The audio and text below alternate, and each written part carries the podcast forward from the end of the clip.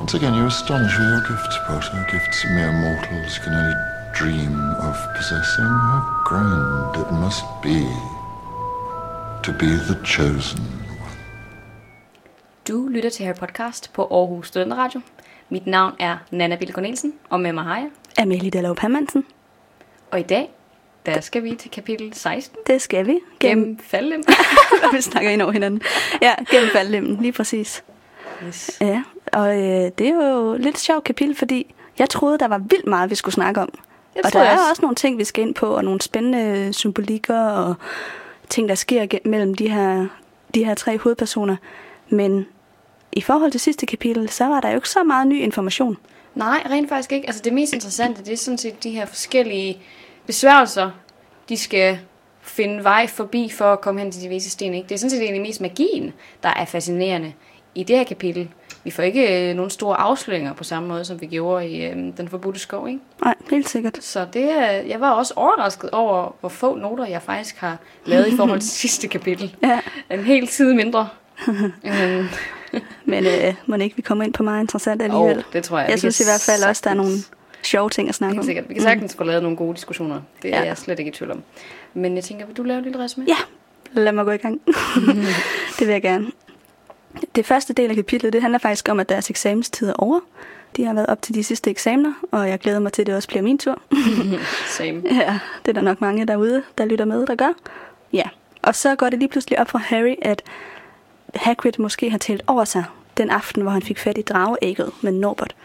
Og det får ligesom sat hele den her øh, øh, sådan paniske Efterforskningsagtige ting i gang. Ja, ved trioen. Fordi de tænker, at nu bliver vi, vi bliver nødt til at stoppe Snape, hvis han har fundet ud af det her nu. Hvordan man kommer forbi Floppy. Så de, øh, de sætter sig for at skulle øh, stoppe ham. Men øh, det går ikke så godt, så de bliver jo nødt til selv at gå ned gennem faldlemmen om aftenen. For at prøve at nå til, hen til ham, før han får fat i stenen. Mhm. Og så stopper kapitlet så i det Harry han kommer frem. Yes. Så Så det er også lidt sjovt, hvor man tænker den der sådan lidt, hvad regner I helt præcis med, I kan gøre, når I så når frem? Men øh, fred være med det. Det snakker vi om næste der er gang. flere ting i øh, det her kapitel, hvor jeg undrer mig lidt faktisk. Ja, Men øh, det kommer vi nok sådan lidt løbende ind på. det gør vi helt sikkert. Ja. Det gør vi helt sikkert. Øhm, den første, jeg foreslår, at vi øhm, starter med, det er Harry. Ja, lad os det. Yes. Jeg synes, at øh, han er meget imponerende, faktisk, i det her kapitel. Han udviser meget stor handlekraft og gør endelig brug af de her analytiske skills, som han i høj grad har manglet tidligere. Ikke? Det var det, vi snakkede om med, at han har haft en tendens til at, at tænke, at det var Snape, der lavede det hele. og Han kunne ikke altid lige se sammenhængene, vel? Men nu begynder han ligesom at kunne få stykket nogle brikker sammen. For eksempel så får vi den her association, hvor han ser en ugle komme flyvende med et brev, og så tænker han, den eneste, der nogensinde sender ham et brev, det er Hagrid. Så tænker han på Hagrid, så tænker han, der er et eller andet i vejen med, med det der med Hagrid. Hvad er problemet med ham? Nå, hvordan fanden kan det egentlig lige være, at en eller anden har fundet på at give ham et drageæg? Det er ret tilfældigt, ikke? Mm. Og så hele den der tankerække, der sidder og leder videre til, der er altså et eller andet galt her. Ja, Og så tager sig ned og konfronterer Hagrid med det. Der var jeg sådan, you go, ja, godt klaret. ja, ja. Det var også øh, imponerende, at han selv kom frem til det. Ja, det plejer ikke at være ham, der foretager de der logiske slutninger, vel? Altså, det plejer at være Hermione, der sådan fanger den som mm. den første, men hun har, altså, hun har siddet med næsen i bøgerne sandsynligvis, og har overhovedet ikke kunne se problemet. Nej. Men man kan sige, Harry er jo også den af de tre her, som er mest bekymret over Voldemorts er genopståen. De andre, de er ligesom gode til at... Eller de får ligesom sagt, okay, nu er det eksamener, det handler om, så kører vi all in med vores energi på eksamenerne, Mhm. mm-hmm. hvor at Harry han er mere sådan, prøv at høre, der er andet, der er vigtigere ting i livet end eksamenerne. Ja. Jeg er meget mere bekymret for at blive slået ihjel af Voldemort, end om, hvordan det går i forvandling. Altså, Helt sikkert. øh, Mhm. helt og der sikkert. kan man jo sige, at han har øh, på en eller anden måde ret. Der er vigtigere ting i livet end en eksamen, ikke? Ja, hvad var det i, var det i Flitwigs, hvor de skulle få en ananas til at danse Ja. i hans eksamen, og så McGonagall, der skulle de forvandle en tændstikæske, eller en, øh, nej, en mus til en dåse snustobak. Ja. Er det ikke rigtigt nok? Jo, det var sådan noget. Jeg synes, de er så fede, de der eksamener. Det vil Ja. ja. jeg fandme også hellere lære. Nogle sjove ting. Men man kan godt forstå, at det ikke er så seriøst for ham i forhold til det, han ellers går og bøvler med. Ja, som er at tro, at han bliver slået ihjel lige om lidt. Ja, ja. Helt sikkert, Ja. helt sikkert. Men jeg synes faktisk næsten, jeg har lyst til lige at læse den her tankerække op, som, som Harry gør sig. Eller i hvert fald sådan hele den her overvejelse, han har. Ja.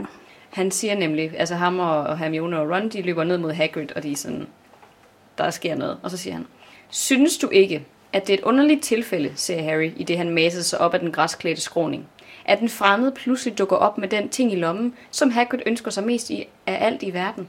Hvor mange tror du går omkring med et drageæg på sig, når det er forbudt ifølge troldmandsloven? Synes du ikke, det er lidt for heldigt, at vedkommende netop skulle støde på Hagrid? Hvorfor har vi ikke tænkt på det noget før? Mm. Men sådan, ja, det kunne jeg godt have sagt til dig. Det tænkte jeg på. Så, Dengang, at han fik ægget i første omgang. Ja, ej, men det er ja. også nemt. Jeg vil i hindsight som læser sidde mm. og tænke, at det er problematisk. Men det er jo fordi, vi kender historien, kan ja. Ja. man sige. Men det er så igen noget, af det der, eller noget, der undrer mig lidt i det her kapitel. Mhm. Mm-hmm. Ikke? Det er, at det går først op for dem lang tid efter, Meget lang tid at efter. Norbert er væk og ude af billedet. Ikke? Jo. Så det er sjovt, at de går i panik. Den, a- altså, nu går de i panik over, Mhm. mm-hmm. at Snape har opfået den her information. Hvorfor går de ikke... Altså, jeg tror bare, jeg tænker, at det er ikke så rationelt at gå i panik nu. Fordi hvis Snape allerede har fået den her for- information for to uger siden, kan han jo have fået fat i stenen for lang tid siden. Det var også det, jeg tænkte. Jeg var sådan, hvad sker der for, at han først går derind i aften? Men det tror jeg simpelthen kommer ned til, at Dumbledore ikke er kommet væk fra nu. Altså, han kunne jo godt have bedt, eller have sendt en, en uge tidligere øh, fra ministeriet i gåsøjne. Ikke? Nu sidder jeg og laver gåsøjne. Det er der ikke nogen, der kan se I, i radioen eller i podcasten, vel? Men øh, han kunne sagtens have sendt en ule måske 3-4 dage efter det her med, med dragen Norbert. Men øh, han har valgt at gemme det til eksamensperioden er slut af en eller anden årsag. Ja. Altså personligt tror jeg, jeg havde valgt at gøre det, mens børnene stadigvæk var sådan preoccupied med noget andet. Ja, man kan sige, det kan jo være, fordi at Quirrell han ikke har fundet ud af, hvordan han skal komme forbi de andre forhindringer endnu. Det er rigtigt. Altså at, ja, det er rigtigt nok, han har fundet ud af, at Fluffy er der, men det er jo ikke sikkert, at han lige ved, hvad resten går ud på. Nej. Men der kommer vi igen tilbage til den der med, når man har Voldemort på sin side, burde det være en smal sag at komme forbi de fleste ting. Mm. Altså to be honest, burde det være ret lige til igen at lave Avada Kedavra eller et eller andet på Fluffy. Hvis man skulle sådan tage den helt voldelige, voldsomme tilgang, så er der ikke nogen grund til at lave en harpe og stå og spille noget musik, hvis man bare kan øh, rydde de ting af vejen, Ja. decideret, Ja, ja. ja. Ja, som er foran en. Ikke? Vi kan sige, øh, Voldemort er jo også stadigvæk svækket på det her tidspunkt, så jeg ved ikke, hvor stærk han er. Nej, Det kan godt være, at det ikke er en reel mulighed. nej, jeg ved ikke, om Voldemort overhovedet kan udføre magi. Nej, det ved jeg heller ikke. Det kan Altså, være. han kan jo sige til Quirrell, du skal lave, hvad det kan det være, men det er heller ikke sikkert, at Quirrell kan finde ud af at lave den besværgelse. Nej. Fordi jeg tror nok, vi får at vide i firen, at det kræver ret meget, altså det er svært at lave de her utilgivelige besværgelser. Men det er også mest, fordi man skal føle det, er det ikke det? Jo, Man skal have det her had, og have den her vilje til at gøre det frem for... Øhm, at, det, at det handler så meget om magi, men mere om ja, noget, mm. noget hadefuldhed, noget ondskab. Det er jo en ting, vi kan blive ved med at, at vende tilbage til, fordi vi, vi finder jo aldrig ud af det. Vi ved jo ikke, hvor svækket han er. nej, det er det. Han har dog lige fået ingen i blod, så der burde lige være sket Ja, ja, et ja, boost, ikke? det er rigtigt. Men ja. Altså, ja, en, en anden ting i forhold til det her med at gå ned igennem faldlemmen, det kunne jo være det her med, gør det overhovedet nogen forskel? At børnene følger efter. At trioen mm-hmm. følger efter Quirrell derned. Fordi hvis han bare bliver stoppet for en spejl alligevel, og står og kigger ind i spejlet, og ikke kan få den her skidesten ud af det, fordi han har nogle onde intentioner, altså, så vil, Ja. han ville ikke have fået den så vi så. Nej, nej, det vil han ikke. Og det er også sjovt, altså hvad tænker Ron og Harry og Hermione helt præcis, de kan gøre Ja, for at forhindre det er nemlig lige det. øh, Voldemort i at få fat i den? Altså, Det er så tosset. Det er sådan, I er 11 år gamle. I er mm. ikke særlig dygtige. Altså, I er fine for, for børn på jeres alder. Der har I helt sikkert nogle skills. Men i forhold til en uddannet lærer og den mørkeste troldmand Ja. i verdenshistorien. Altså, nej. Sorry, children. Men uh, hell to the nar. ja. Men ja, det kan vi... Men det er meget prisværdigt, at de vil prøve, kan man sige. Ja, det er det da. Altså, jeg tror også bare, at de kan ikke, de kan ikke sidde med og trille tommelfinger længere. Jeg tror, at de, de ved, at nu skal der gøres noget, også Mm. selvom at de ikke er helt sikre på, hvad det egentlig er, de skal gøre, og hvordan de kan gøre det. Men jeg synes, at vi kan diskutere det lidt yderligere, når det er, vi kommer videre til at snakke om sådan de her forskellige forhindringer. Øhm, så ja, lidt mere til Harry. Ja. Øhm, Altså, øhm, jeg synes, det er lidt sjovt sådan generelt gennem det her kapitel. Der har Harry virkelig sådan en øhm, følelse af, at det er hans kamp på en eller anden måde. Mm-hmm. Altså, det er fint nok, at Ron og Hermione hjælper ham. Men han synes 100% at det er ham, der bør gå forrest. ja, Altså, det sker flere gange. Både sådan, da de sk- ligesom skal bestemme sig for, skal vi gøre noget eller ej. Der siger Harry jo bare, jeg gør det, jeg gør det, I behøver ikke. Mhm. Mm-hmm. Så tager de også med. Så kommer de hen til Fluffy, og han siger, jeg hopper først ned gennem lågen, fordi vi ved ikke, hvad der sker dernede. Nej, det er det. Altså, Hvis- som han hvis har I- hele tiden sådan en trang til at gå forrest. ja, det er rigtigt. Han har den der med, hvis der sker noget, hvis jeg kommer til skade, så skal I ikke hoppe efter mig, I skal sende en ule. altså, han vil være først, ikke? Jo. Og det er jo på en eller anden måde meget prisværdigt, at han sådan gerne vil gå forrest. Men det er også lidt et tegn på, at han har svært ved at bede om hjælp. Altså Ja. ja. sådan, det, det, Ron og Hermione skal ligesom påtvinge sig og hjælpe ham på en eller anden måde. Helt sikkert. Altså, de bliver nødt til i hvert fald at presse på, for at han accepterer deres hjælp, kan man sige. Men dog vil jeg også mene, at han er blevet bedre, Mm-hmm. mm. end han var. Ja, det er rigtigt. Fordi han siger, jeg tager det ned uanset hvad. Han havde myrdet mine forældre, så det er derfor. Jeg gider ikke også myrdes. Så siger de sådan, nej, jamen, kan vi alle sammen tre være under den der skide kappe eller hvad? Sådan, skal I med? ja, selvfølgelig skal vi med. Og så er han sådan, okay, fint nok. Ja. Altså han accepterer det ret hurtigt i forhold til tidligere. Der var han meget sådan, nej, ja, det er for farligt, og det er ikke jeres kamp, og nu er han sådan, okay, fint. ja, jeg tror faktisk, det er, fordi han er bange. Ja. Ja. Tror du ikke det? Jeg tager, vil han gerne have dem med. Jo, det tror jeg godt, du har ret i, men jeg tror også, han endelig har accepteret dem lidt som hans støtter. Ja, det tror jeg også. Men man kan sige, det er jo et tilbagevendende problem for ham gennem bøgerne, at han har svært ved at bede dem om hjælp. Ja, Og de skal ligesom selv tilbyde den. ja hver gang næsten, ikke? Jo. Han kommer ikke til dem, medmindre det netop handler om et eller andet, der sådan specifikt ligger inden for deres emnefelt. For eksempel Hermione, der er det altså noget med lektier, eller en eller anden form for obskur viden, som han ikke har. Mm. Men hvis det har noget at gøre med alt muligt andet, så beder han ikke om hjælp. Og det er ærgerligt, men, men det er simpelthen noget, han bliver med, nødt til, at øh, Det skal han øve sig i. det skal han helt sikkert. Har du mere til Harry? Øhm, nej, ikke udover, at jeg egentlig var sådan øhm, ret imponeret over hans øh, flyvning. Eller det, han er jo en dygtig Mm. f- flyver, uanset hvad, og d- den yngste søger i det der århundrede, som han ønsker at øh, markere sig selv som. Men det var dejligt at se ham brillere. Altså, han brillerer jo tit. Men jeg kunne rigtig godt lide det her med, at de alle tre fik en forhindring, som passede til dem. Hvor at de ligesom kunne shine.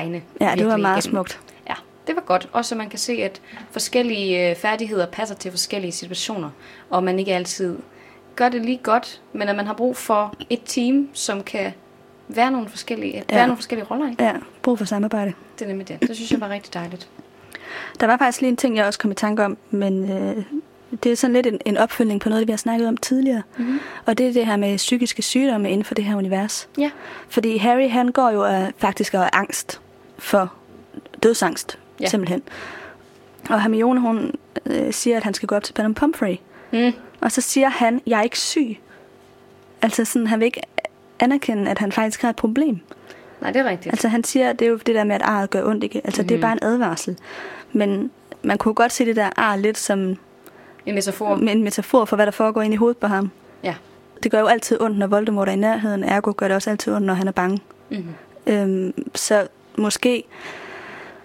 Altså, jamen, det er egentlig ikke, fordi det er en ny pointe. Det er bare igen en, et bevis. et bevis på det, vi snakkede om med, at psykiske sygdomme bare ikke bliver opfanget ligesom, som Nej. ligesom relevante som de fysiske. Helt sikkert. Altså også fordi senere, så slår øh, Ron sig jo bevidst løs, mens de er nede i kælderregionerne. Mm. Og så siger Harry, at han skal op til Madame Pomfrey. Ja.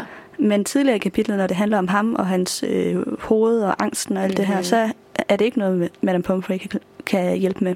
Nej, det er rigtigt. Men ja, igen, man kan sige, han ved jo ikke noget endnu om arret. Altså det er jo først til sidst i det her kapitel, eller til sidst i den her bog, at Dumbledore fortæller ham, hvad det her ar betyder for ham, mm, og den her ja. relation mellem ham og Voldemort. Så han ved bare indtil videre, okay, det går ondt, når der er noget med ham der, øh, Voldemort, ikke? Jo. Øhm, men, men jo, helt sikkert. Altså, han er helt sikkert den mest psykisk sårbare af de tre. Og det er ham, der lider mest af mentale problemer ud igennem hele serien. Og han er ikke god til at tage den op. Han, Nej. han diskuterer det ikke med nogen. Han beholder det inde i sig selv. Og får egentlig aldrig rigtig bearbejdet de der ting. Ikke før, jeg tror i bog 6 med efter Sirius' død. Altså, der går meget lang tid, Ja, det er rigtigt. efter han, der skal decideret et tab til, for at, at han kan komme ud over den der barriere, han har med ikke at ville have hjælp med det, der sker inde i hovedet på ham. Ikke? Og han har virkelig, virkelig svært ved at snakke om sine følelser. Ja, det har han. I hvert fald, når det er på den her måde. Mm. Mhm. Man kan selvfølgelig også godt forstå det, fordi det er jo også øh, nogle følelser, som de færreste går rundt med. Han har- er jo i en meget unik situation, så de andre kan nok ikke helt forstå det, men stadigvæk. Nej, altså man kan godt forstå, at han føler sig meget ensom, fordi han bærer ligesom på den her byrde, mm-hmm. føler han også selv, ikke? Mhm. Ja. Men det er, jo, det er jo det klassiske, når man føler sig ensom, at den eneste måde, man kan komme ud over det, det er jo ved at tale med nogen. Helt sikkert. Der har han jo heldigvis to, han kan tale med. Det er rigtigt. Men det kan så være svært at gøre det. Ja. Også når de ikke helt har, af- har prøvet ja, jeg at kan stå i godt samme forstå, situation. at han føler sig ensom, fordi så, selvom han så taler med dem, så er det jo ikke det samme. Nej, De har ikke prøvet det samme som ham. det har de nemlig ikke. Og de negligerer det måske også lidt. Det var det, når han så nævner, at det der skid ar brænder. Så er jeg sådan, nå ja, pjat med dig. Mm. Du skaber dig bare. Men sådan, mm, nej, det, det gør han ikke. I skal ikke bare sige, at han skal gå op til Madame Pomfrey. I skal ikke bare få det til at virke som om, at det er en lille ting. Fordi det er en stor ting for ham. Det fylder enormt meget. Ja. Men øhm, Også har jeg, noget, jeg har tænkt på, det er jo for eksempel hver jul, må mm. Mhm. det jo være enormt hårdt for ham, fordi at julen er forbundet med familiernes mm. tid, Mhm. og han har aldrig haft en familie. Og så bliver han ligesom indlemmet ved Ron, og det er også rigtig fint. Men det er som om, der ikke rigtig er nogen, der tænker over, kan vide, hvad det sætter gang i, op i hans hoved hver jul. det er og rigtigt. skulle forholde sig til gang på gang på gang, at han ikke har nogen familie, Ja. Mhm. men er ligesom pårørende til nogle andre. Mm. Eller ikke pårørende, men sådan mm, hører, hænger ved. hænger, er et vedhæng til andre. Mm-hmm. Mhm. Øhm, Helt sikkert. Ja. Ja. De er ikke så gode til at tale sætte det. Altså, Nej. Det, det bliver sagt flere gange, om du er en del af vores familie og sådan noget. Men han, igen, de kunne godt bruge en skolepsykolog, ja, det kunne de to altså. be honest. Ja. Jeg synes, vi skal hoppe lidt videre til Ron. Til roen. Til Ron. Ja, lad os det. Jeg synes også, at han gør det super godt i det her Ja. kapitel. Jeg er faktisk rigtig stolt af ham. Ja. Det må jeg, det må jeg alle indrømme. Altså, de er lidt nogle idioter på et tidspunkt øh, i forhold til Neville, hvilket jeg gerne vil komme ind på senere. Ja. Men, øh, men han gør det fandme godt. Især efter det, at de øh, kommer ned igennem faldelem, og d- under det hele det her skakspilscenarie, hvor han virkelig tager teten og viser, jeg ved, hvad der skal gøres, for at vi kan komme videre herfra. Ikke? Mm. Jeg synes, det var så godt gjort af ham. ja. Jeg er ret vild med den her scene med øhm, slyngplanten i filmen, mm. hvor han går totalt i panik. Yeah. Og så redder Hermione dem. Og det er lidt sjovt, fordi han går også i panik her. Men det, er sådan, det sker lidt på en anden måde, end det gør i filmen. Ja. Altså det er også Hermione, der redder dem. Men hun står faktisk også og er sådan lidt, øh, ah, hvad fuck skal vi gøre? Vi skal mm. have lavet ild. Hvordan laver vi ild? Og så råber Ja. yeah. Harry, du er en heks for fanden! Så Nej, det er Ron, der råber det faktisk. Det Nå ret ja, sikker det er på. det da. Det er rigtigt. Det er Ron, der, står, der råber, hvad står du og klynker for? Mhm. Mm-hmm. Er du en heks eller ej? så ja, jeg ved ikke, det var, det var Nå, men det er bare helt det er rigtigt. sjovt, at det foregår lidt på en anden måde, end det gør i filmen. Ja, hun får lidt mere credit på en eller anden måde i filmen, hvor hun i virkeligheden går fuldstændig, altså hun brænder fuldstændig sammen i hovedet, og ved ikke, hvad det er, hun skal gøre, da de kommer ned til djævleslyngen og glemmer alt om, hvordan man laver en besværgelse. Man kan sige, det er jo hende, der ved, hvordan de, kommer, øh, hvordan de får djævlesyngen væk. Altså, det gør hun faktisk ikke. Hun siger det her med, at det kan godt lide mørke og fugtige steder, og så siger Harry, så tænd dog lys. Og så er hun sådan, Ja, ja, det er nå rigtigt." ja. Ja. Men hun har informationerne, men hun kan ikke finde ud af at sætte dem sammen. Nej, det har da du hun ret i. står i situationen, fordi vi ved jo godt, hun ved det. Hvis mm. hun havde sat i et klasseværelse og havde taget en eksamen, så havde hun skrevet det rigtige svar. Men hun lukker ned, Ja, det har du ret i. Det er rigtigt nok. får et decideret blackout, føler ja. jeg næsten her. Ja, ikke? jo. Og det så- gør hun lidt. Den her, hvor Ron han så råber af hende, du har en tryllestav. Altså, det, det er jo ikke det, han råber. Men altså, det er ligesom det, Ja. der er essensen, ikke? Jo. Du er en heks, du kan godt lave besværgelser. Og så er hun sådan, det er lige det, der trigger hende til at komme tilbage til sig selv, og så, gud ja, det er også rigtigt. Mm. Og så får han lige reddet hende ud af hele den der situation, hun står i. Og, ja. og det synes jeg, det var, det var godt. Ja, det er jo igen samarbejdet. Ja. Jeg elsker at se ham sådan shine, mm. fordi han er lidt, øh, han er meget menneskelig, Ron. Han Ja. ja. minder meget om alle os andre. Han er, han er sådan lidt mere den jordnære af de tre, den som er sådan måske lidt egoistisk og lidt jaloux og alle de her ting. Jo. Han er ret menneskelig. Hermione, hun bliver tit idealiseret, og Harry, han er bare, han er bare the chosen one, ikke? Men Ron, han minder lidt mere om, om et, sådan et, et helt menneske, der også har ret mange fejl. Mm. Og så har han jo en fantastisk humor. Han har en fantastisk god, han er så Ja. skøn. Ja, Men når han så virkelig shiner, så sidder jeg bare sådan, yes, ja. din dejlige lille ginger. Ja. Men jeg tænkte over, at grunden til, at de måske har lavet den her scene om i filmen, det er måske fordi Hermione, hun får jo ikke gjort- lov at shine med elixierne i filmen. Nej, der har de gør jo hun ikke den nemlig scene med. Så for at hun også får lov at ligesom vise, hvad hun kan Mhm. mm-hmm. ved en af udfordringerne, så har de jo så bare brugt, altså, brugt ja. Ja. den her scene til det. Det tror du er helt ret i. Øhm, ja. Det giver rigtig god mening. Der var egentlig en anden ting, jeg havde i forhold til det her med Ron og så skakspillet. ja.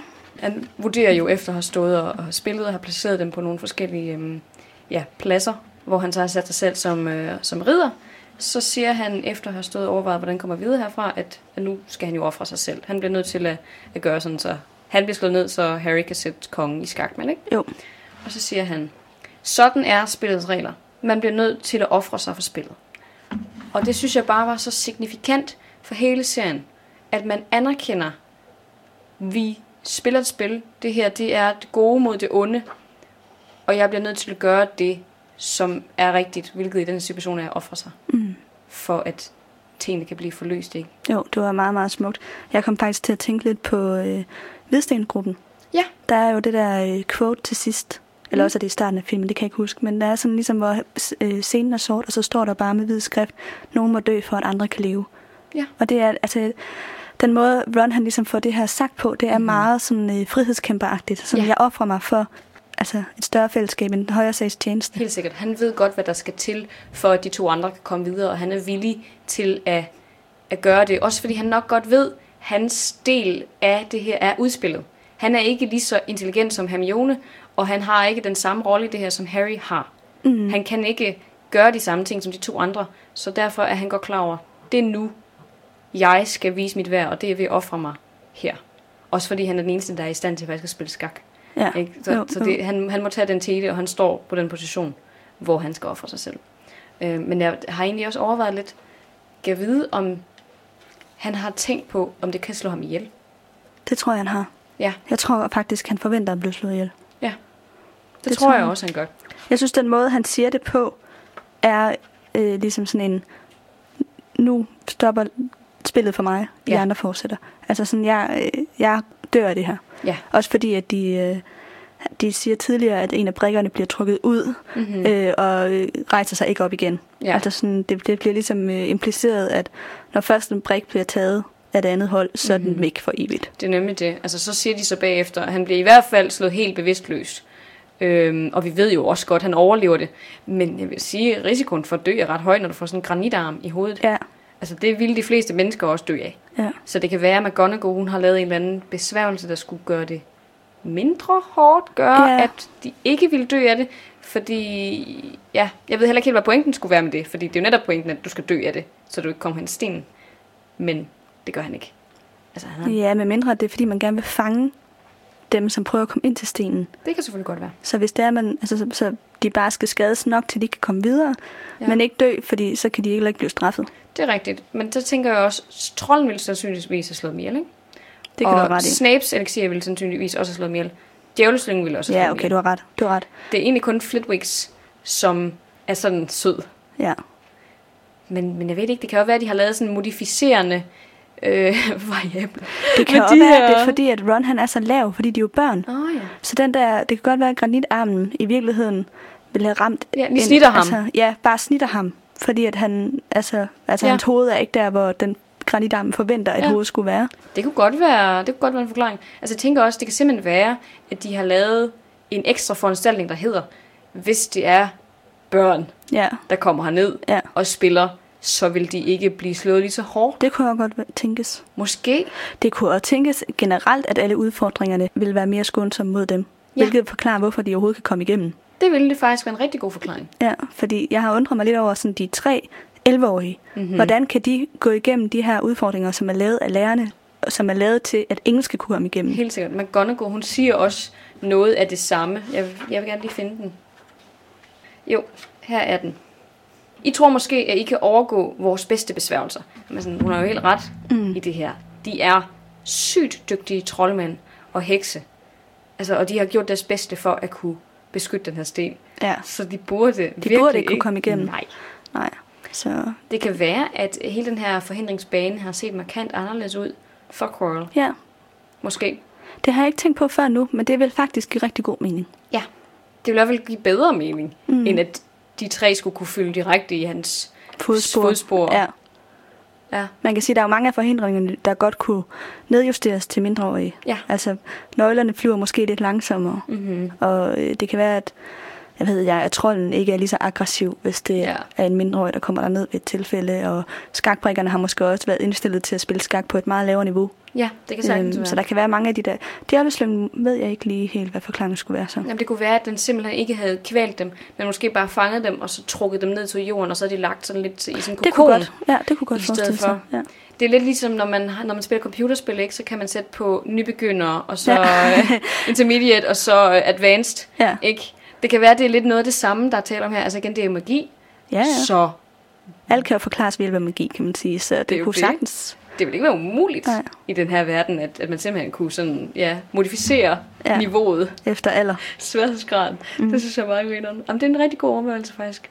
Det kunne, ja, det kunne forklare nogle af de issues, man har med, med den her forhindringsbane i hvert fald. Ja. Ja, jeg tror ikke, jeg har mere til Ron. Nej, det har jeg umiddelbart. heller ikke. Så lad os hoppe øh, videre til Hermione. Ja. Noget øh, vigtigt ved hende, synes jeg, der sker i det her kapitel, udover at hun jo selvfølgelig også viser, hvad hun kan, Mm-hmm. og som hun jo gør ved den her elixir-udfordring, Ja. hvor man skal tænke logisk, så finder vi også ud af, hvad hendes største værdier er. Ja. Fordi øh, de når jo frem til den sidste udfordring, og der er kun nok elixir til, at den ene af dem kan gå ind til de vise sten. Mm-hmm. Og øh, der siger Hermione, at det skal være Harry, fordi han er dygtigere end hende. Ja, hun siger egentlig ikke, at han er dygtigere. Hun siger bare, jo, Harry, du er en stor troldmand, at du ved det. Og så siger han, jeg er jo slet ikke så dygtig som du. Og så siger hun, der er mere i livet end dygtighed. Ja. Og så nævner hun selv venskab og mod. Mm-hmm. Så venskab og mod vægter højere for hende. ja. Det var derfor, hun havde ind på Gryffindor, ikke? Det var nemlig det, det, var det jeg tænkte på tilbage til vores snak for mange kapitler siden ved fordelingshatten. Hvorfor ender hun på Gryffindor? Det er jo fordi, det er det her, hun vægter højst. Ja. Hun er dygtig til de andre ting, men hun vil hellere øhm, udvikle sig i forhold til mod og venskab, ikke? Det er nogle af de steder, hvor hun skal forøge sine kompetencer, mm. hvis man kan sige og det er sådan. det, hun øh, ser op til ved Harry Ja. og Ron. Helt sikkert, helt sikkert. Og det er jo også noget af det, de begge to er rigtig gode til. De kaster sig altid ud i kampen. Også der, hvor det er svært, og der, hvor det er måske ikke altid er helt lovligt, ikke? Der er Mhm. de de første til at sige, nu skal vi bare afsted. Det, det, det, altså, det handler om noget større, ikke? Så øhm, ja, helt sikkert. Mm. Det synes jeg også var rigtig sigende for hende. Og så, det, nu snakkede vi om det i forhold til djævleslyngen, men jeg synes, det var så sødt, at hun bare brændte helt sammen. Ja, det var jo netop også at vise, at hun er også et menneske. Lige præcis. Og hvilket også er vigtigt, fordi hun nogle gange godt kan virke så... Øhm, øh, hvad kan man kalde det? Perfekt, på Ja. en eller anden måde. Ja, ja, næsten som en computer i nogle henseender. Hun, bare, hun har altid det rigtige svar, ikke? og det har hun så også på en eller anden måde, og så alligevel ikke helt. Dog vil jeg så sige en anden ting i forhold til Hermione i det her kapitel. Som du sagde før, så gjorde hun det jo amazing ved Snapes gåde. Hun træffer nogle hårde valg Mm. tidligere, inden det er, de tager afsted. Nemlig i forhold til Neville. ja. Og øh, det, var, det synes jeg faktisk var hårdt at læse. ja det var Lidt. det også. Hvor hun, øh, hun decideret siger, at det her det er jeg virkelig ked af, og så sætter hun ham i øh, fuld kropslås, og efterlader ham så op i den her opholdsstue. Ikke? Og der, der er man sådan... Au, Ja. Jeg undrer mig over, hvorfor de ikke tog ham med i stedet for. det havde ikke duet, tror jeg ikke. Det tror du ikke? Jeg tror, han havde øh, holdt dem tilbage. Ja. Han skulle ikke med ned i de der, de der gangværk. Han havde sandsynligvis været skyldig. Der skulle et eller andet, der ville være gået galt. Det tror jeg. Det tror jeg i hvert fald, at det er det, de har ja, tænkt. det er nok, ja, det er nok det, de har tænkt, men det ved jeg ikke, om han ville. Måske. Altså, Tror du ikke det? Jo, det er bare, fordi jeg så godt kan lide ham. Jamen, han er også men, det er rigtigt sød. nok, men det er rigtigt nok, han er jo ikke så dygtig en troldmand endnu. Nej, og jeg tror heller ikke, han ville kunne tænke klart. Og lige den her situation kræver virkelig for det første godt teamwork, og for det andet, at man er i stand til at tænke klart. Ja. Øh, og han er ikke så god til nogle af delene. Han vil jo rigtig gerne, og han mm. bliver også markant bedre til det, jo ældre han bliver. Ja. Men han vil ikke kunne klare nogle af de her udfordringer. Det tror jeg simpelthen ikke, han vil. Nej, det er måske rigtigt nok. De har ligesom brug for nogen, der i hvert fald kan tage til den. Og det gør de alle tre på hver deres måde. Men det tror jeg ikke, Neville er i stand til på det her tidspunkt. Nej. Jeg tænkte sådan over, da jeg læste det her øh, afsnit, bare om man kunne løse det på andre måder, end at give ham den her øh, totale kropslås. Det kunne man 100% have gjort. Ja. Hvad, hvad tænker du, man kunne have gjort? Du har øh, konfrontet ham, altså gi- givet ham sådan en forglemmelsesbesværgelse, og så sendt ham op i seng. Ja. Det er ikke sikkert, de er gode nok til at lave sådan nogle besværgelser. jo. Nej, det er rigtigt, men jeg tror, at Hermione, hun allerede har øvet det. Det vil ikke undre mig. det kunne godt være. Ja. Men det virker bare så voldsomt, ikke? Altså, den, det, det er næsten som at putte nogen i en spændetrøje, og så bare lade dem ligge, og han kommer til at ligge der hele natten. Ja. Og være ved bevidsthed. Det er jo som at lægge nogen i koma, nærmest. Ja. Det er en meget voldsom ting. Hvis det så bare var, var måske var hænder og fødder, Mm. men decideret sådan... Det er hele kroppen. Det er kun øjnene, han kan bevæge. Ja, jeg synes, det var, øh, det var sådan et Guant- Guantanamo Bay-agtigt næsten, at sådan smide folk Ja, men det er rigtigt nok. Sådan en fuld kropslås. Ja. Også fordi han, øh, der står, at han lander med hovedet nedad. Ja. Så det vil sige, at han har jo nok brækket næsen. Ja, det kan øh. faktisk godt være. Og har nok også fået en voldsom hjernerystelse. Ja, og han, det var det med, at han så helt skrækslagen ud, da det var, hun vendte ham. Fordi han havde bare ikke regnet med, at, at hun ville angribe ham på den måde. Ej. Øhm, men ja, vi kan jo gå ind i, hoppe direkte videre til ham nu, når vi taler om det. Ja. Fordi, hvor fanden var han sej? Ja. Det var sejt, han turde stoppe dem. Ja, det, det synes jeg var så dejligt. Jeg tror ikke, ikke engang, det var, fordi han havde forventet, at de ville altså, brød ud den nat. Han var bare Nej, tilfældigvis nede Det, i han var opholdsstuen. tilfældigt, og det er jo nemlig det, der er også igen en forskel fra filmen, for der sidder han og venter på dem. Mhm. Mm-hmm. Og det gør han ikke her. Her er det, står der, at det, han har været øh, efter Trevor, Ja. Mhm. altså frøen. Eller tusind er det jo egentlig. Mm-hmm. Men den har været på, øh, på vej væk, og så har han løbet efter den ned i opholdsstuen. Og det er derfor, han møder dem. Det er nemlig lige præcis det. Og så udspørger han dem så om det her med, når man skal I ud igen eller hvad, fordi han kan høre, at de taler om den der kappe. Han er sådan, I må ikke gå ud, I bliver bare fanget igen, og så vil Gryffindor få en masse problemer.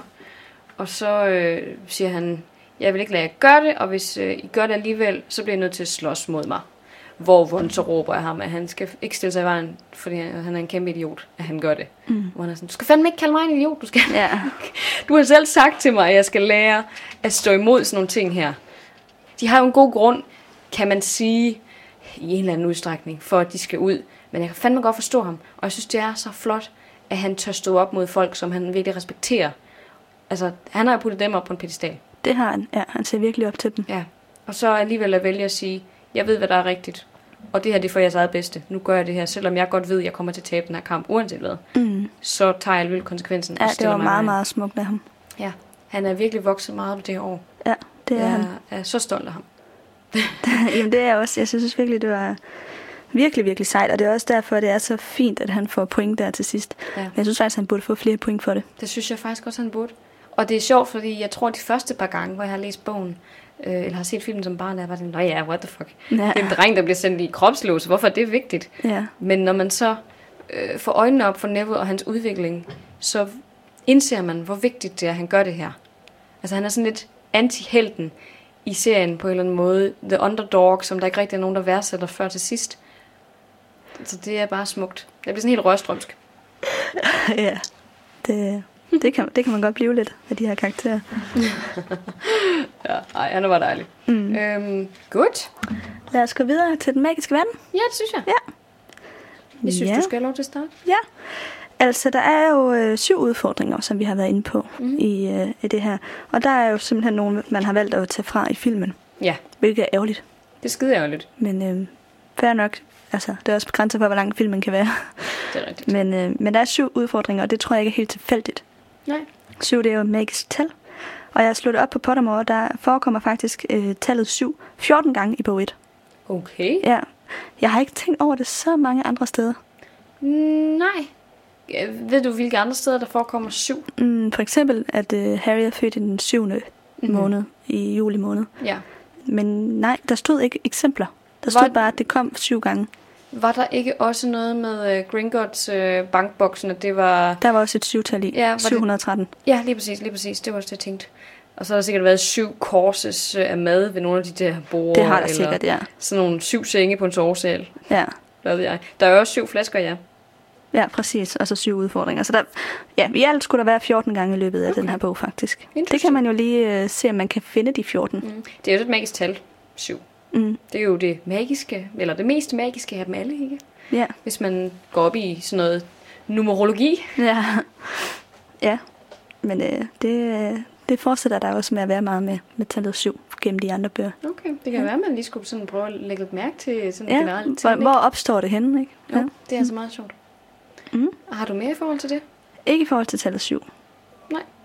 Jamen, øhm, du kan bare få lov til at fortsætte, tænker jeg. Eller Okay. okay. hvad har du ellers? Jamen, jeg har undersøgt lidt om, fordi at øh, i starten af kapitlet, der øh, snakker Hermione om, at der var nogle ting, hun slet ikke havde behøvet at læse op på, fordi hun slet ikke bliver spurgt ind til det. Mhm. Mm-hmm. Og det var Alfred den Ivrige, hvem han var, og så var det øh, varulvenes adfærdsreglement af 1637. Mm. Mm-hmm. Mhm. Og så tænkte jeg, kan jeg vide, hvad det er? Det har jeg lyst til at vide, så det har jeg slået op. Og Alfred den Ivrige, det var åbenbart en nisse, som var ansvarlig for en øh, opstandsgruppe for lang tid siden.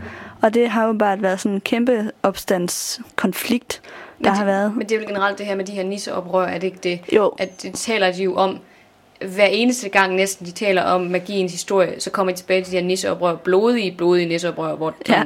tusindvis af troldmænd og nisser har myrdet hinanden på slagmarker og sådan noget. Jo, jo.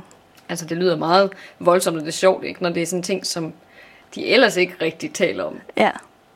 ja. Og man kan sige, at han har også været vigtig nok til at komme med i magiens historie. Mhm. Det der med varulvenes adfærdsreglement. I 1637, der prøvede Ministeriet for Magi at lave nogle regler for, hvad du skal være ansvarlig for som varulv. Mm. Så de havde inviteret en masse varulve ind for at skulle skrive under på det her øh, reglement om, at de, øh, altså sådan for eksempel, et eksempel var, at de hver måned skulle lukke sig selv inde på det tidspunkt, hvor de er i varulveform, for at undgå, at folk blev angrebet. Ja. Det der så bare er, det er, at der var ikke rigtig nogen varulve, som har skrevet under, fordi der er ikke nogen, der gider at komme ind og vise, at de er varulve. Nej, selvfølgelig ikke. Så ministeriet har ligesom bare sendt ud med post, eller sådan til alle, alle jer, der er varulve, I skal komme herind og skrive under på det her reglement, men der kom ikke nogen. Det er også en nem måde lige at få registreret alle dem, som er problematiske, ikke? Jo. Jo. Det lugter sådan også lidt. Jo. Hvis man har dårlige intentioner alle 2. verdenskrig, så er det en nem måde lige at få lavet sig et varulvregister. Og så kan man gå hen og banke på ved dem. Lige præcis. Ja, ikke? Så det kan jeg godt forstå. Hvis jeg havde været en varulv, så havde jeg sgu nok heller ikke Ej, vel, dukket op. det havde jeg heller ikke. Nej, ikke... Øh, Øh, på allerede på det her tidspunkt var det jo virkelig et stigma ja. Ja. at være varhul. Det har det Selvfølgelig. altid været. Så det er jo klart, at det ikke virkede det her. nej, man skal i hvert fald sikre sig 100%, at man kan stole på, på den regering, som sender sådan noget her ud, inden det er, at man øh, viser sit ansigt. Ikke? Mm. Og være 100% sikker på, at du ikke bliver slået ihjel det øjeblik, du dukker op. og Ja, jeg erklærer er dig- sendt til Askeban. Ja, for satan. Ja. Ja. Nå, okay. ja. Øhm, Men øh, det er faktisk det, jeg har til den magiske verden. Ja, det lyder rigtig interessant. Altså, jeg har egentlig bare lige gennemgået øhm, tre af de øh, udfordringer, vi kommer igennem, sådan set. Den første, det er Fluffy, som jeg gerne vil nævne her. Og det er i forhold til Hagrids kommentar, hvor han siger, hvor mange hunde med tre hoveder har man lige chancen for at møde, selv på Hogwarts? Og så tænker jeg, bum, der har vi et bevis for, at Fluffy ikke er den eneste. Fordi det kan godt være, at der ikke er mange, men der er alligevel flere end Fluffy. Ja, Ikke? det er rigtigt. Altså, så øh, der må være flere trehovedede væsener. Og jeg tror heller ikke på den der med, at der kan eksistere en af noget. Forks er jo heller ikke den eneste fønix i verden, for eksempel. Nej, fordi der må jo have været nogen, der har parret sig for, at Fluffy kunne komme. Det er lige præcis det. Så jeg øh, er sikker på, at nede i Grækenland, hvor Fluffy kommer fra, der findes der flere trehovedede hunde. Og i sidste afsnit, der sagde jeg jo det her med, at Fluffy blev sendt ud i den forbudte skov efter den her bog. Men senere er han så også blevet sendt tilbage til Grækenland. Nå, okay. hvor han kommer fra. Ja. Ja. Han fik ikke lov til at blive boende i skoven som sådan. Det var pissefarligt, da han træhovedet hund og rundt rundt der. jo. Men han er blevet til sidst sendt tilbage til Grækenland, hvor han kommer fra. Så det er godt, og der bor sandsynligvis flere ala Fluffy i Grækenland. Det vil jeg bare lige understrege min mm. pointe. Og så vil jeg gerne snakke lidt om øh, djævleslyngen. Ja. Det er jo en kæmpe stor slyngplante med mange af sådan nogle små øh, slyngklatre, arme, ranke ting. Jeg ved ikke lige helt, hvad man skal kalde det. Ikke ligefrem øh, øh, biolog. Men den fanger så simpelthen dem, der rører ved den, for så til sidst at kvæle dem, ikke? Og den foretrækker mørke og fugt, som vi også har sagt, og den fjerner sig ved lys og varme. Men Hermione hun ved jo det her, fordi at de har haft ja. botanik. Botanik, ja. Men jeg tænker, det er en meget usædvanlig plante at have. Hvorfor lærer man elever på første år om den her djævleslynge? Ja. Kan jeg Altså- vide, om den er uden for putte skov? Det kan godt være. Og det er derfor, hvis nu at de på et eller andet tidspunkt skulle bryde reglerne, og alligevel gå ud nu for buddeskov, at de så ved, hvad de skal gøre. Jamen, det kan da godt være. Altså, det virker bare øhm, som en af de værre planter, hvis man kan sige det sådan. Du ved, de bliver tit udfordret med de mere avancerede ting senere hen. Det er rigtigt. Men, Men den her, den er meget... øhm, men det er heller ikke sikkert, at de har mødt en. Det kan jo være, at de bare har læst om den. Jamen, det kan godt være. Hvilket måske også er derfor, at Hermione ikke ved, hvad hun skal gøre. Det er rigtigt. Det er rigtigt. Men jeg slog den nemlig op, og Ja. ja. der stod, at den var ikke almen. Det var, Nej, ikke en, okay. det var noget, som botanikere, de, nogle af dem, havde erhvervet sig. Men det var ikke noget, der sådan var common for troldmænd generelt at kende til eller at have. Så ja, altså man kan sige, de interagerer jo også med flere forskellige avancerede ting, men i forhold til det niveau, alle andre fag ligger på, der virker det sådan lidt, ja, mm. lidt for avanceret. Ikke at de skulle have den specifikke plante som en del af deres pensum. Ja. Så det undrede mig bare lidt. Det var dumt at sige til førsteårseleverne, ah, se den her fancy plante, hvordan slår man ihjel? Jeg Ja. putter den ned under slottet. Ja. Ja, det er ikke så gennemtænkt. Øhm, og så havde jeg lige i forhold til det her med, øh, ja, med, med nøglerne, som vi faktisk også allerede har diskuteret, at den er ikke kan slå nogen ihjel. Ja, det kan de i filmen, fordi der bliver de Ja. sådan aggressive, ikke? Det gør øh, de nemlig, men det gør de ikke Men i bogen, der er det kapitler. ikke. Nej. Nej, det er nemlig det øjeblik, han fanger nøglen, så fyrer de alle sammen hen efter døren, ikke? og er lige ved at spide dem på de der små, syle, skarpe nøglehoveder.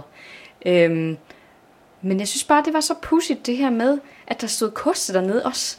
Altså man overhovedet havde muligheden for at flyve efter de her nøgler. Hvorfor giver man løsningen i Hmm. forhindringen? Hvorfor sætter man ikke bare en mur op, eller øh, altså, Ja. laver et, et puzzle eller et eller andet, som ikke kan løses. Jeg forstår ikke den her med, at man laver en forhindringsbane, som, som er mulig at komme igennem. Men tror du ikke, det er for, at Dumbledore skal kunne komme ind til stenen på et et tidspunkt? Jo, men kan han ikke have en eller anden gennemvej eller et eller andet? Jo. Altså, det er for fanden Dumbledore. Jamen, jeg ved det ikke. Jeg synes bare, at der burde være... øhm, Der burde, det, det burde være mere uløseligt. Ja, det er for nemt, at der står tre koste. Det, er- det er s- meget nemt. Og så, er der, s- hvorfor skulle det lige være tre koste? Altså, det er vel kun én person. Dumbledore er jo, kan jo ikke splitte sig op selv op i tre. Kan jeg vide, om Dumbledore har vidst, de vil prøve, Det tror jeg og faktisk. så har sat tre ens koste derned? Enten det, eller også så har Quirrell lavet sådan en Accio-kost Mm. ned til de der nøgler. Jamen, så skulle der bare kun komme en. Ja, det har også undret mig. Jeg tror mest på, at det er fordi Dumbledore, han ved, at de tre skal prøve at komme igennem, Ja. og så har han gjort det sådan, at de kan. Mm. Men så er spørgsmålet bare, hvorfor fanden han forlod slottet?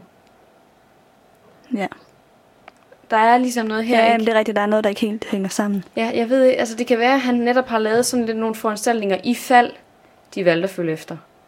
Men jeg ved det ikke. Altså, Det det... er jo ikke, han ved jo nok ikke, det lige er i aften, de vil prøve på det. Nej, det er rigtigt. Men han burde tænke, okay, nu forlader jeg skolen. Obvious time! Altså sådan lidt, ikke? Jo. Jamen, jeg, jeg, jeg ved det ikke helt. Det er sådan, der er nogle ting her, der ikke er sådan helt logiske. Ja, der er lidt nogle løse ender. Ja. Ja. Er, der- hvis der er nogen, der har nogle gode idéer til, hvordan det her øh, kunne forklares, så skriv endelig. Ja, helt sikkert. Ja, de der koster, de forvirrer mig. Ja. Men, men det bør ikke være så nemt, at man bare kan valse lige forbi. Jeg kunne godt lide Snapes. Snapes, den var dejlig. Den var sådan, nu bliver du bare fanget mellem to flamme, altså to bål, ikke? og så kan du bare blive siddende der, hvis du ikke kan finde ud af at komme videre. Og så gør man altså ligesom fortjent til at komme igennem den sidste ild, hvis man kan løse det der, den der gåde. Men de andre, igen, er fanget i din nøgle. Det handler jo bare om tid Ja, ja. i sidste ende, ikke? Jo. Jamen, det ved jeg ikke, det var lidt tosset. Øhm, men det var sådan lidt det, jeg havde til Ja. ja. den magiske verden. Så er det jo ugens tema. Ja. Jeg har tænkt, at det øh, sådan lidt, eller det der frihedskæmper noget med Ron, altså at det måske skulle være sådan noget selvopoffrelse, eller det ved sådan en, øh, ja, det ved jeg ikke, en offring af sig selv. Ja. Jamen, det, har altså du ofre tænkt? sig selv i den, den gode sags tjeneste. ja, lige præcis. Fordi det gør de jo alle tre, og på en eller anden måde også Neville. ja, det kan du faktisk have ret i. Det synes jeg var en rigtig god tanke. Altså, jeg havde egentlig mere tænkt noget, der var så standard til om overvindelse af forhindringer. Ja. Men Ja. jeg kan bedre lide din, Ja, mildest talt. Men du har helt klart ret, der er... øh, De offrer sig selv på... Øh, på hver deres måde. ja, det gør de godt nok. Det... Altså Neville, han offrer ligesom sit venskab på en eller anden måde. Mm. Mhm. Han, han ved i hvert fald godt, at hvis han stiller sig op mod dem, så er det ikke sikkert, at han kan blive venner med dem. Nej. Så det offrer han for, at øh, det samlede kollegie klarer sig fint. Ja.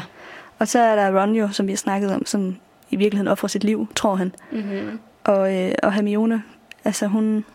Ja, jeg ved ikke lige helt, hun offrer måske ikke noget sådan, sådan lige, man kan sige spot on. Nej, men man kan sige, det faktum, at hun virkelig har forkastet alt i forhold til at tage med på den her nattevandring ja, Ja, ja. ja. og risikoen for at blive smidt ud. Nu siger hun selv, jeg bliver ikke smidt ud, fordi at jeg fik over øh, hvad var det, 112 procent rigtigt i den her test, så de vil- kan ikke finde på at smide mig ud med sådan et øh, resultat.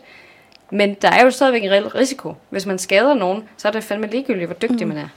Jeg tror ikke, at det er en god nok pointe, at hun, bare fordi hun er en dygtig heks, at hun så kan få lov til at blive, hvis hun laver noget decideret ulovligt. Ikke? Nej, det tror På jeg den heller ikke. måde. Det tror jeg heller ikke. Så det kan være, at hun, hun offrer sig ved til sidst at embrace 100%. Nu går jeg med i det her og gør noget, som kan resultere i, at jeg bliver faktisk decideret smidt ud. Ikke? Jo, helt sikkert.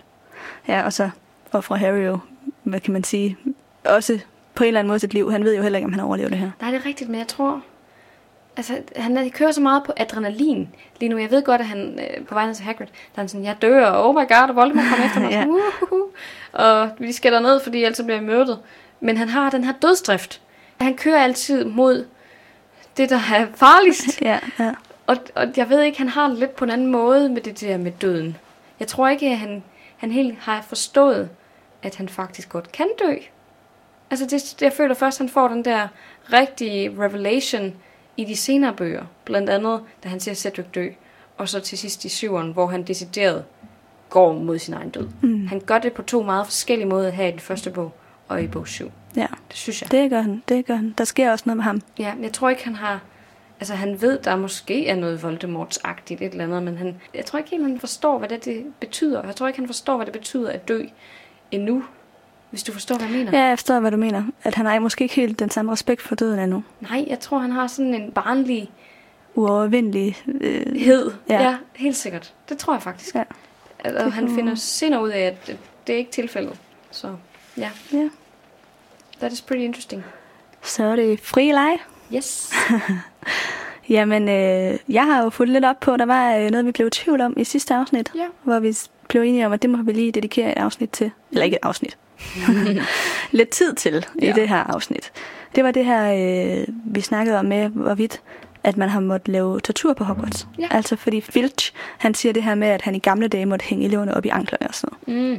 Og så snakkede vi om, kan jeg vide, hvad for nogle former for afstraffelse, man tidligere har brugt, og hvor længe man Fils har arbejdet der. Kan det passe, at han har brugt torturmetoder? Og det har jeg fundet ud af.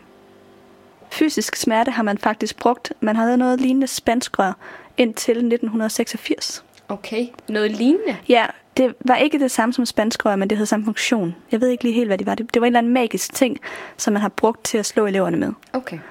Ja, de siger bare, at det er den magiske ekvivalent til spanskrør. Okay.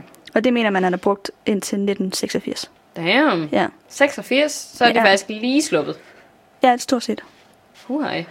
Og hvad hedder det? Fields, han får faktisk lov til under Nidkærs regime at bruge pisk. Mhm. Mm-hmm. Men han når faktisk ikke at bruge den, fordi der er så mange, han vil piske, at han slet ikke kan bestemme sig. så først der vil han bestemme, eller jo, så bestemmer han sig for, okay, jeg tager Fred og George. Det er dem, der skal tage den først. Men det er så... Øh, de, De når- når stik af. De når at stikke af. Så øh, han når ikke at få dem brugt. Hvor grineren. Ja, Ej, men oh han my skulle god. efter sine have gået rundt med den der pisk i hånden til sidst i bog 5. Med, med, sådan, med blikket på de elever, som han var sådan, dig, altså dig, Præcis. Altså dig. Og så fordi han blev så excited over, hvem han skulle piske, så kunne han ikke bestemme sig. Fuck, hvor grineren. Altså, Ja. ja. også mega sygt, ikke? Jo, men... Men- det si- viser virkelig, hvor sådan sadomasochistisk han er, ikke? Ja, At han for bare har den der vilde lyst til at udføre tortur. Hvorfor fanden har de ham ansat på skolen? Ja, Det er jo sygt. ja. Men fandt du ud af, om han havde lavet det der nummer med anklerne? Det har han ikke. Det har han ikke. Er det Ej, bare en... det er noget, han godt kunne tænke sig. Aha. Men det tror man ikke på, fordi Dumbledore, han blev, øhm, hvad hedder det, rektor Mhm. mm-hmm. omkring øh, 68, starten af 70'erne, 71 okay. måske. Der er ikke nogen, der ved det helt præcist, men omkring 70. Så han har faktisk ikke engang været Og- det mere end 30 år? Nej, Nej, 20 år faktisk. 20 år, ja. Og så, øh, hvad hedder det, kom Fields lige efter øh, Dumbledore. Nå, Så han blev ansat efter Dumbledore blev rektor. okay. Og det var omkring, han stoppede på Hogwarts, at han blev ansat som mm. øh, Filch. okay. Så han har heller ikke været særlig gammel, da han blev ansat som pedel. Og det har jeg selv tænkt må være fordi, at han var en fuser, og Dumbledore ville hjælpe ham. Mm-hmm. Helt sikkert. Kunne jeg forestille mig.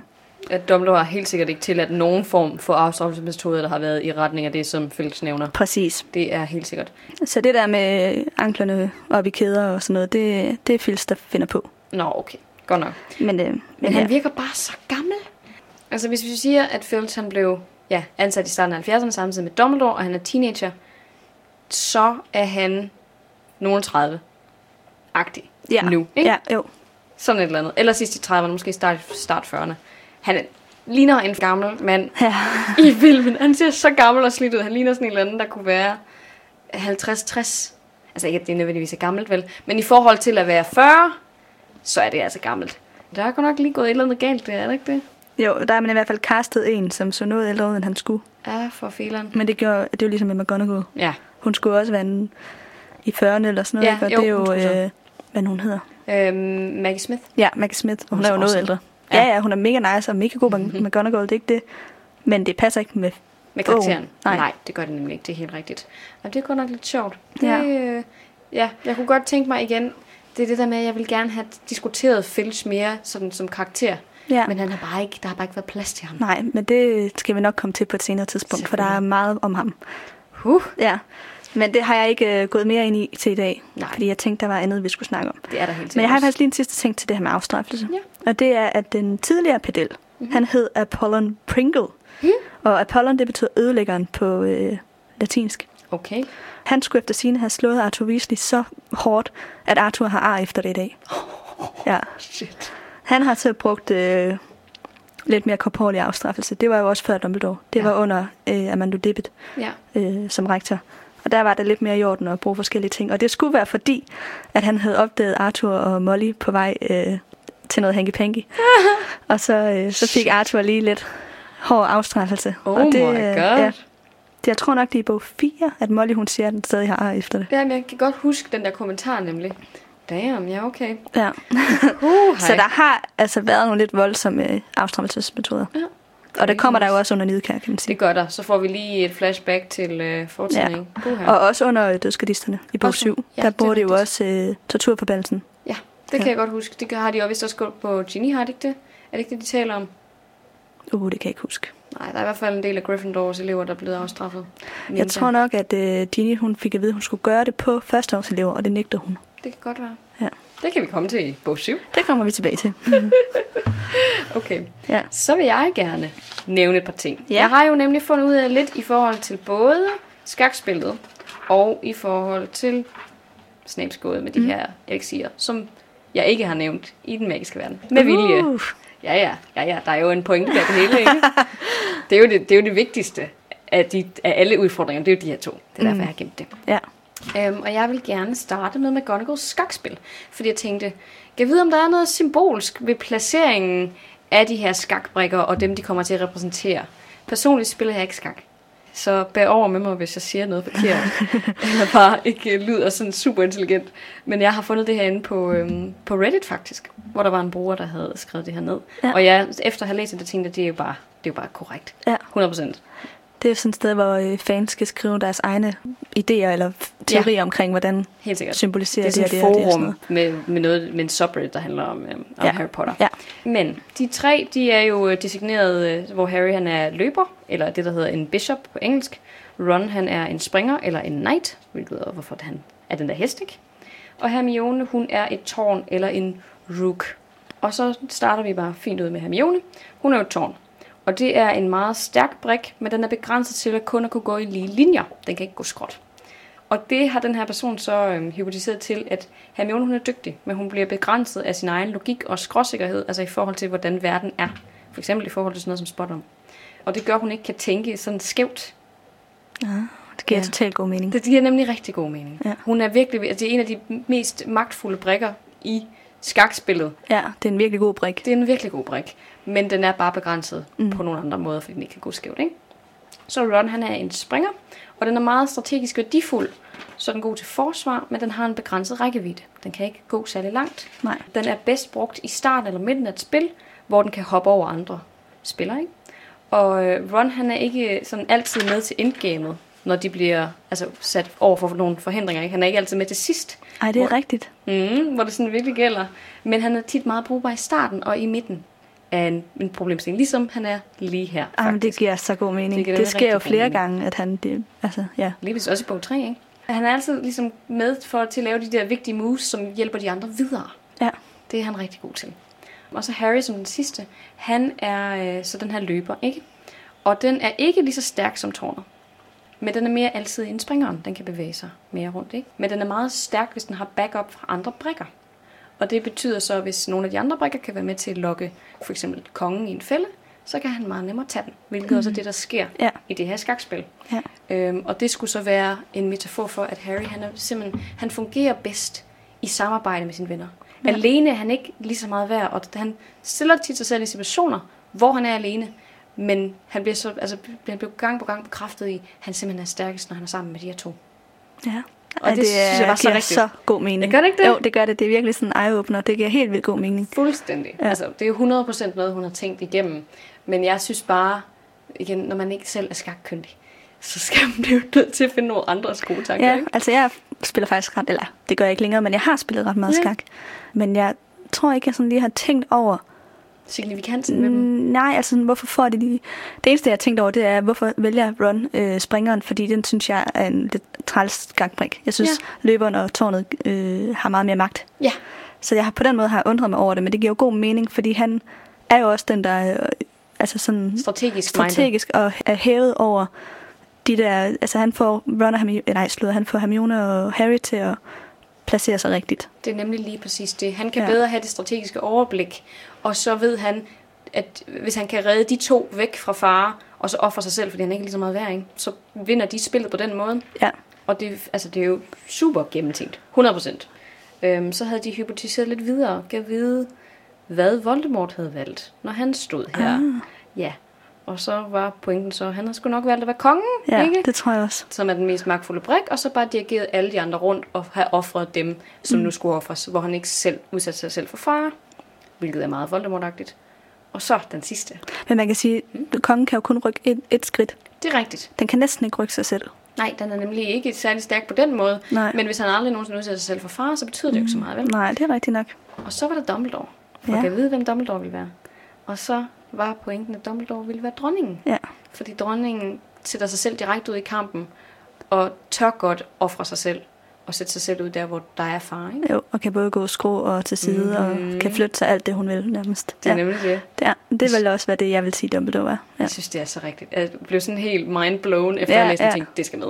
Det 100% giver rigtig, sikkert. rigtig god mening. Jeg synes, øh, Du bliver sådan nødt til Det at er lære godt mig at tænkt. spille skak, du gør. ja, det må vi lige tage på et tidspunkt.